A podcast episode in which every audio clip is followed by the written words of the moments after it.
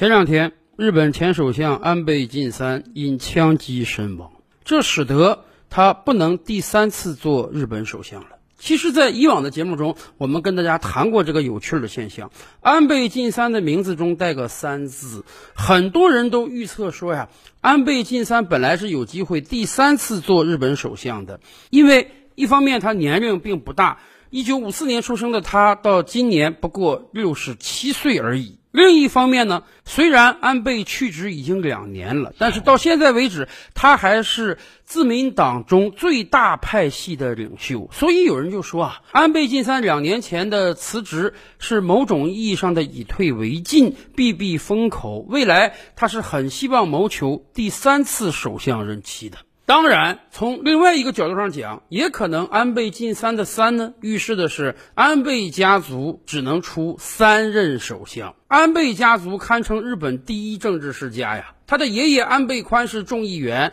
他的外公岸信介和叔外公佐藤荣作都是日本首相。安倍晋三本人的父亲安倍晋太郎曾经做过外务相，差一点点就成为了日本首相，只不过因为身体的原因，也在67岁去世了。而安倍晋三虽然2次任期加起来接近10年，但是他有一个不幸，那就是他身后无子。他有一个弟弟，今天是日本的防务相，但是听说身体也不是太好，所以也可能随着安倍的离去，整个安倍家族在日本的政治势力会慢慢消退。这个家族诞生的首相恐怕就以3为界了。但是安倍晋三这个现象啊，倒让我们有另外一层思考，那就是日本的政治世袭现象是这样的严重吗？首先讲啊，日本可是个君主制国家呀，是这个世界上为数不多的君主制国家了。君主制国家的国家元首是天皇，天皇本身就是世袭的，所以很显然，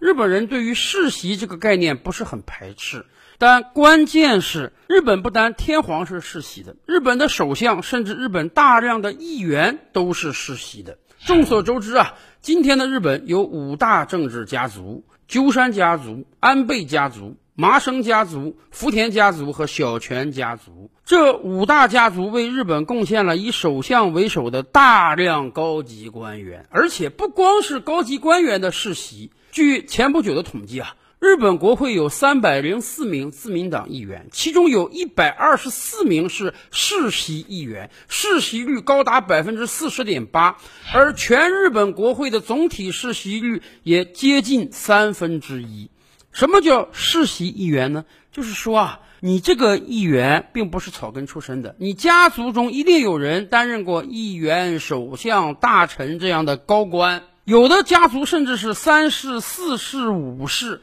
爷爷做议员，爸爸做议员，儿子出来做议员，孙子将来还要做议员。为什么会这样呢？就像以往我们讲的那样，日韩这两个国家实际上是进化不完全的国家，尤其是日本，虽然经历了2战的洗礼，但是2战之后的新日本并没有和当年军国主义的旧日本完全的切割，不单天皇制度被保留下来了，甚至当年军国主义政府中大量的文官后来又应运而起，重新进入到了日本政坛之中，这使得日本政坛的世袭现象非常非常的严重。日本明面上是搞选举的，日本最重要的选举呢，就是4年1次的众议院选举。日本虽然是2院制的国家，但显然众议院的权力更大，众议院负责产生首相，日本的首相及一众高官呢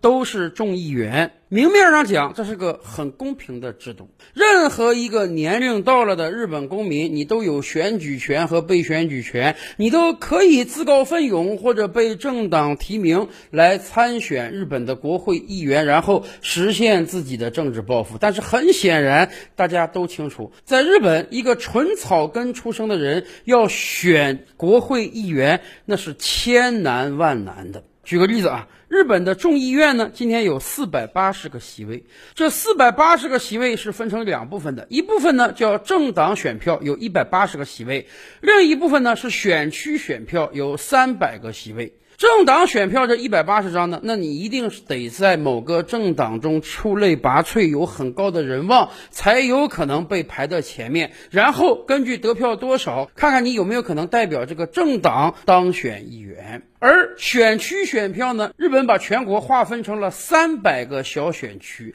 每个选区只能选举出1名众议员。这种小选区的划分呢，很像美国参议院的选区划分。众所周知，参议员在美国是有着非常强大的权力的，但是美国很多参议员的年龄现在都超过80了，他们干了一辈子参议员。为什么？美国一个州只能选2个参议员出来，很多参议员是长期在地方经营的，所以慢慢形成了非常强大的势力，新来的人想要挑战他成功是很难的。日本也是这样，日本很多众议院议员长期在自己的选区经营，构筑了非常强大的地方势力，除非他有非常大的错误，否则一般新生势力是很难会把他选下来的。更关键的是，日本的很多众议员不单实现了终生制，甚至早就开始传子传孙了。好比说，一个70多岁的众议员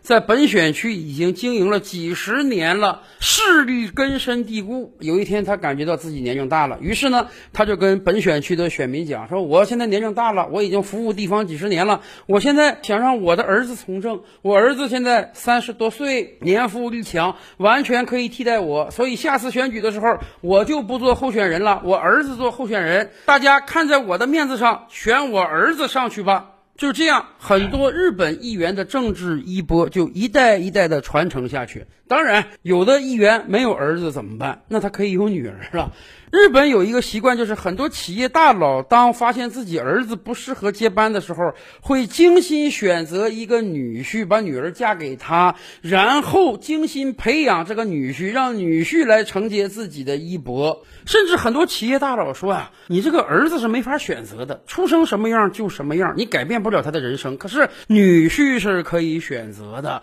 他可以从一众后进青年之中选择一个最入自己法眼的当做自己的女婿，然后精心培养。企业是这样，政坛经常也是这样。安倍家族不就是这样吗？安倍晋三的爷爷安倍宽实际上只是一个议员，可是安倍晋三的爸爸安倍晋太郎，他的岳父那可是日本的首相啊。当然了，如果儿子、女儿、女婿都没有很成器的，这个议员也会选择自己的身边人，自己的秘书啊，自己的助理啊，来承接自己的政治衣钵。而且几大政治家族之间还有联姻呢，互相提携呀，使得他们牢牢把握住了国会中的多个席位。举个最简单的例子啊，上世纪80年代初啊，安倍晋三大学毕业之后呢，先在美国企业工作了2年，然后就被自己的父亲时任日本外务大臣的安倍晋太郎招到身边当自己的秘书。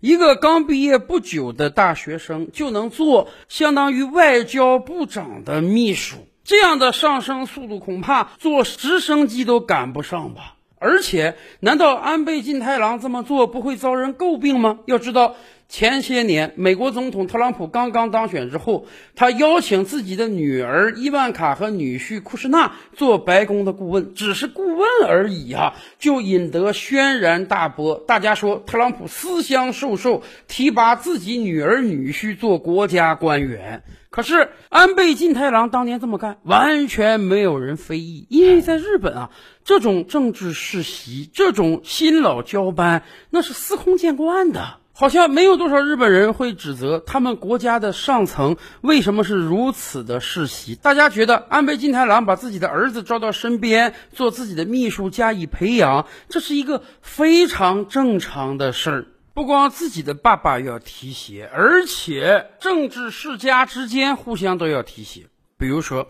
安倍晋三的爸爸安倍晋太郎做外务大臣的时候，就非常照顾后来的日本首相小泉纯一郎。当小泉纯一郎当上日本首相之后呢，自然要投桃报李，好好照顾一下故人之子安倍晋三。而当安倍晋三当了日本首相之后呢，又对小泉纯一郎的儿子小泉进次郎提携有加。就这样，安倍家族和小泉家族之间互相提携后辈，让他们的后代能牢牢地占据住日本政治的高峰，多多诞生几个首相。甚至大家知道吗？当年的安倍晋三可是一个政治新星啊！他第一次当选日本首相的时候是2006年，生于1954年的他当年只有52岁，在老人辈出的日本政坛，他绝对是个年轻人。所以当年就有传闻说啊，日本政坛的一众大佬觉得安倍太年轻了，虽然他出身于安倍家族，但是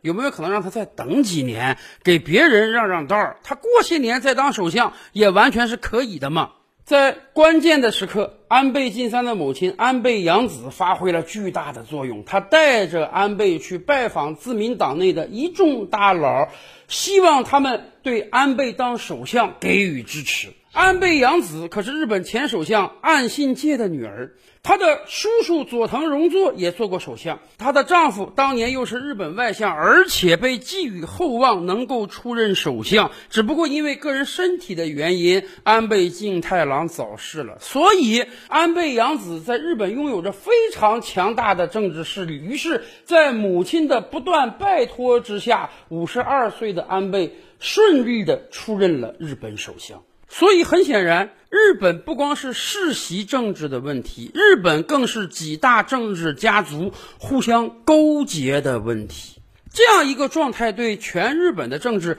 是个好事吗？我想明眼人都看得出来，这绝对不是什么好事。就像此前我们在讨论日本经济的时候，我们说啊，有一个很奇特的现象，那就是日本企业中的老年人的数量特别的多。日本人自己做的调查，中国很多的大公司大企业 CEO 也好，老板也好，都是40-50岁的中年人，甚至30多岁的青年人也比皆是。可是日本的公司中充斥着大量的老年人，日本大企业会长社长的平均年龄是超过65周岁的，在一个本该退休的年龄，他们还占据着高位。没办法，日本历来讲究这种论资排辈制，一个公司提拔员工往上走，主要不看业绩，主要看年资。你只要在这个公司混的时间够长，待的时间够久，你就有可能被提拔到高位，那么自然公司的最高层年龄一定是最大的。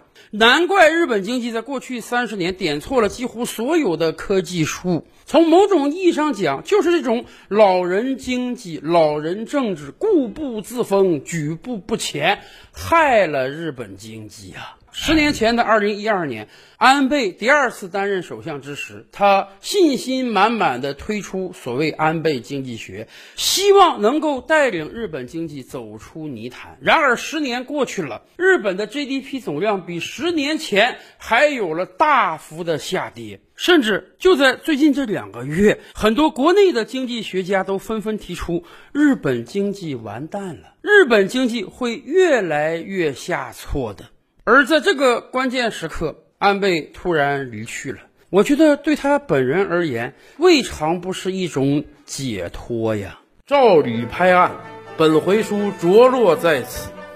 欲知大千世界尚有何等惊奇，自然是且听下回分解。